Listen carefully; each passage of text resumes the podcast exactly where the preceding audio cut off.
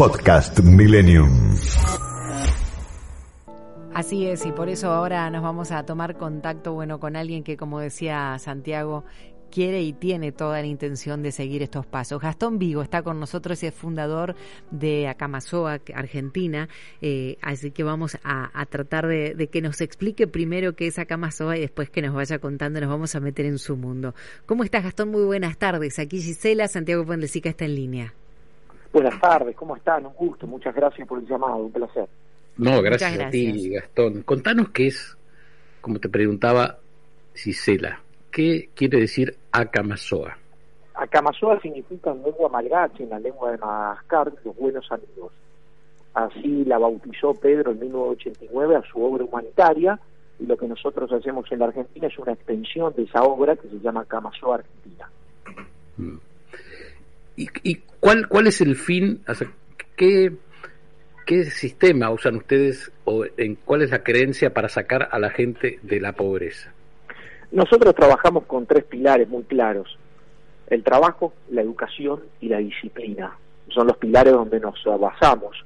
Y lo que hacemos es abordar la pobreza desde el inicio hasta el final de la vida. Eso significa imaginar maternidades, pero también cementerios, hacer hospitales, caminos, desagües, viviendas y todo lo que haya que realizar para vivir dignamente, pero con una premisa muy clara que hay que ayudar sin asistir, que hay que evitar el asistencialismo, que hay que hacer el mismo sacrificio que nosotros buscamos que la gente haga, es decir, no se trata de indicarle que hay que estudiar y que hay que trabajar, hay que trabajar y hay que estudiar junto con ellos, que te vuelan la misma cantidad de huesos al finalizar el día, y ahí se van generando andamios internos, una indestructible, como ha sucedido ya en África, que ya es una ciudad de 30.000 personas dividida en 22 barrios, donde tiene todo esto que te he nombrado, y en la Argentina de a poco se va armando la comunidad en un campo de 6 hectáreas, en el que estamos acá insertos en Lima, en el municipio de Zárate, en provincia de Buenos Aires.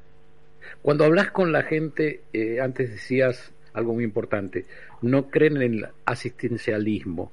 Cuando hablas con la gente y le decís hay que cambiar la cultura, ¿no? Y tenés que hacer un sacrificio, tenés que estudiar, tenés que trabajar para cambiar el sistema, como vos decís. Eh, ¿cómo, ¿Cómo lo toma la gente aquí en la Argentina? Por supuesto, al principio hay escepticismo, porque los han estafado tanto, les han mentido tanto, de que muchas veces creen que eso no es viable. Por otro lado, los incentivos que se le ha dado a la gente es para que no estudie y para que no trabaje. No es que no quieren estudiar o no quieren trabajar, el sistema está armado para que no lo hagan. Hmm. Pero por otro lado, cuando van descubriendo de que pueden recuperar los estudios, de que pueden aprobar asignaturas, de que pueden aprender oficios, de que pueden realizar sus viviendas, y ya no tienen que esperar a nadie, ahí se empieza a, a generar dentro de ese individuo una reconstrucción humana empieza justamente a sentir que su dignidad no se perdió del todo y aparece lo mejor del ser humano, el compromiso, la responsabilidad, la disciplina, la sed por educarse, pero bueno, lleva un tiempo y hay caídas, esto no es que hay un éxito total sobre la extrema pobreza, hay etapas que se le va ganando en una lucha que no tiene tregua en final. Hay una, hay una frase tuya que leí alguna vez. Santi, perdóname un segundo. Gastón, ¿estás con el altavoz en el teléfono? Eh, no, no, no. Ah, te escuchamos con un eco. Queríamos saber qué podía llegar a hacer para poder escucharte mejor. Adelante. Ah, bueno. Santiago. Gastón, hay una, hay una frase tuya que me impactó que dice, Lima es un pueblo que vive con el dolor de ya no ser. ¿Eso es lo que siente la gente? Y claro, porque es el típico pueblo argentino que lamentablemente se quedó sin la prosperidad que otra vez había tenido, se quedó sin las fábricas, sin la tranquilidad, lamentablemente no cuenta con una infraestructura adecuada. Nos encontramos con un pueblo que por un lado tiene centrales nucleares, pero no tiene hospital. Es una contradicción muy grande. Un pueblo que tiene siete villas miserias, con menos de 30.000 personas de habitantes. Entonces sí viven con el dolor de ya no ser, con la tristeza de qué sucedió acá. Que es un poco lo que sucede en toda la Argentina. Ustedes piensen que cuando Pedro Peca se fue a Madagascar en el año 68, el país tenía 3% de pobreza. 53 años después multiplicamos por 15 el número de pobres. Gastón, eh, quiero ir a eso, quizás los oyentes alguna vez eh, charlamos con, con Opeca y, y, dijo que cuando él se fue a Madagascar era porque allí podía trabajar con los pobres mucho más que aquí. Y claro, porque era otra realidad. A él le parecía un, un porcentaje importante, pero minúsculo en comparación a Madagascar, 3% claro. de pobreza. Entonces él siendo misionero, sacerdote, con una vocación de trabajar con los más pobres entre los pobres, lo natural era irse al África. Hoy, por supuesto, la realidad cambió. Por eso también cuando yo viajé a vivir con él allá, me entendió esta idea del poder decirle Pedro, hay que extender a Camasoa a la Argentina. Ya no es el, el país que vos dejaste, es otro. ¿Qué te dicen los políticos, Gastón, cuando te ven trabajar de, de la gente de Zárate? La mayoría de ellos lo ve con buenos ojos, por lo menos así lo expresan. Ven que esto es un combate serio, de cuerpo a cuerpo. Lo que pasa es que yo también, lo que sostengo, quizás por mi, por bueno, por mi formación de economista, yo lo que digo es, el Estado tiene demasiado gasto.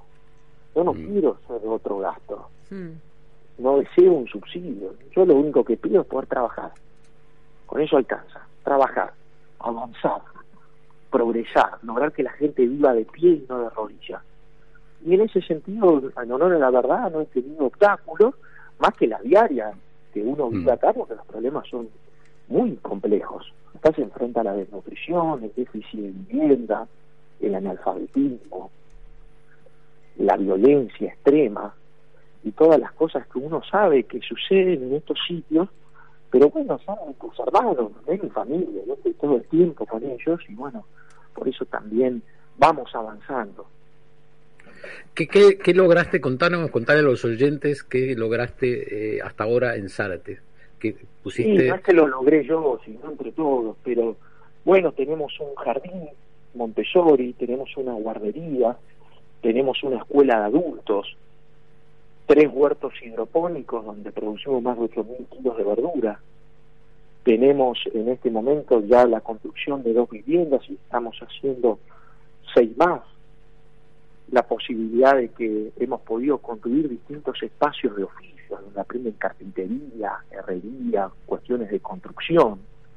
Hay atención en una sala de salud que hemos podido hacer, donde hay atención pediátrica, nutricional, vienen traumatólogos Después acá se desayunan, se almuerza, se merienda todos los días y bueno, se van resolviendo problemas muy complejos que pueden ser desde cuestiones de, de no sé, de daños en la visión de un ser humano hasta eh, resolver problemas de violencia que son imposibles de, explicar, porque uno se da cuenta a veces la atrocidad y las cosas que, que suceden cuando un individuo se corrompe.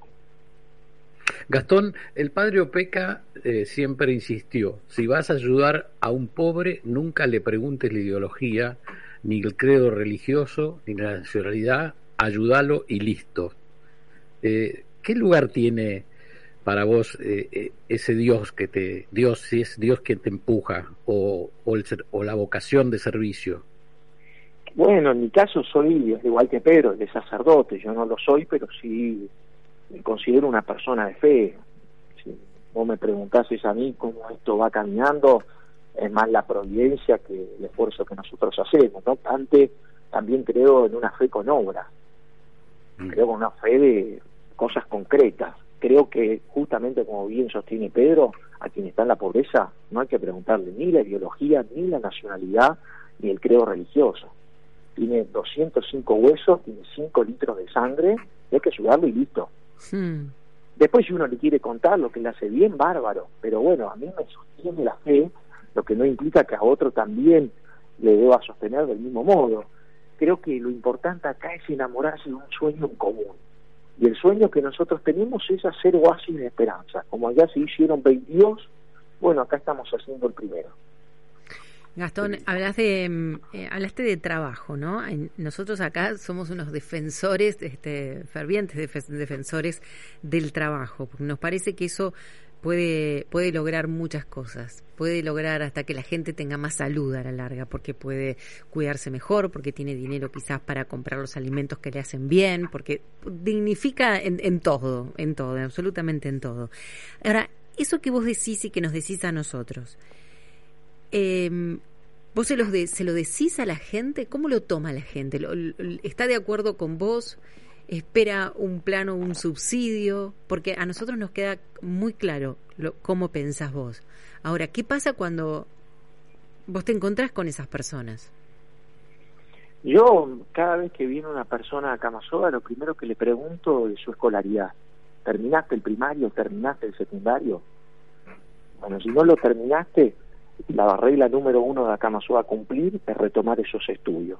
No porque sea un capricho, sino porque la educación te va a permitir tener un trabajo bien pago, te va a permitir que nadie te estafe y te va a permitir contestarle una tarea escolar a tu hijo que no debe haber nada más frustrante en la vida que ni siquiera poder resolver una tarea con quien vos amás y has engendrado. Por otro lado, yo le planteo el hecho de, bueno, ¿qué ha pasado en tu vida? ¿Tu abuelo vivió en la pobreza? Sí. ¿Tu madre? También. ¿Vos? Y me dice, me estás corobando, Gastón. ¿Y tu hijo? Entonces lo que te están ofreciendo no te saca de la pobreza, te perpetúa en la miseria. Hay que hacer otra cosa, probalo, enamorate de esto, date cuenta que lo podés realizar y después la gente, como se da cuenta que uno hace el mismo esfuerzo, te respeta. Pues yo soy uno más entre ellos. Gastón Vigo, ¿qué edad tenés? 33.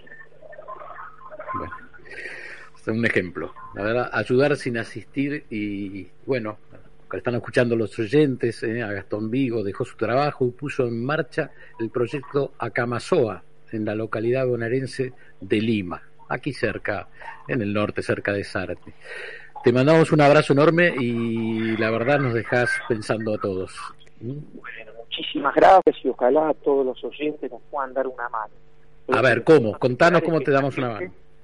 Sí, que esta gente está queriendo salir adelante y para eso contáctense entre nuestras redes sociales, sean voluntarios, sean donantes, hagan lo que puedan, pero ayuden a gente que quiere vivir. Con trabajo también pueden ayudar si alguien necesita. Sí, perdón. Sí, si alguien tiene la posibilidad de ofrecer trabajo, digo, quizás por la zona, por donde están ustedes, este, también pueden ofrecerlo. Sí, por supuesto. ¿Cómo nos comunicamos con ustedes? Entren a, nuestra página web www.camasoargentina.org, manden algún correo a info.camasoargentina.org o nuestras redes sociales y ahí van a tener el mail, van a tener el número y van a poder llamar sin drama. Perfecto. Quiero aclarar que es Acamasoa con K, Acamasoa, Argentina. ¿eh? Allí este, lo podrán encontrar y podrán enviar ustedes también su contacto. Muchísimas gracias por estar con nosotros, Gastón. Bueno, muchas gracias. Un abrazo enorme. Excelente fin de semana.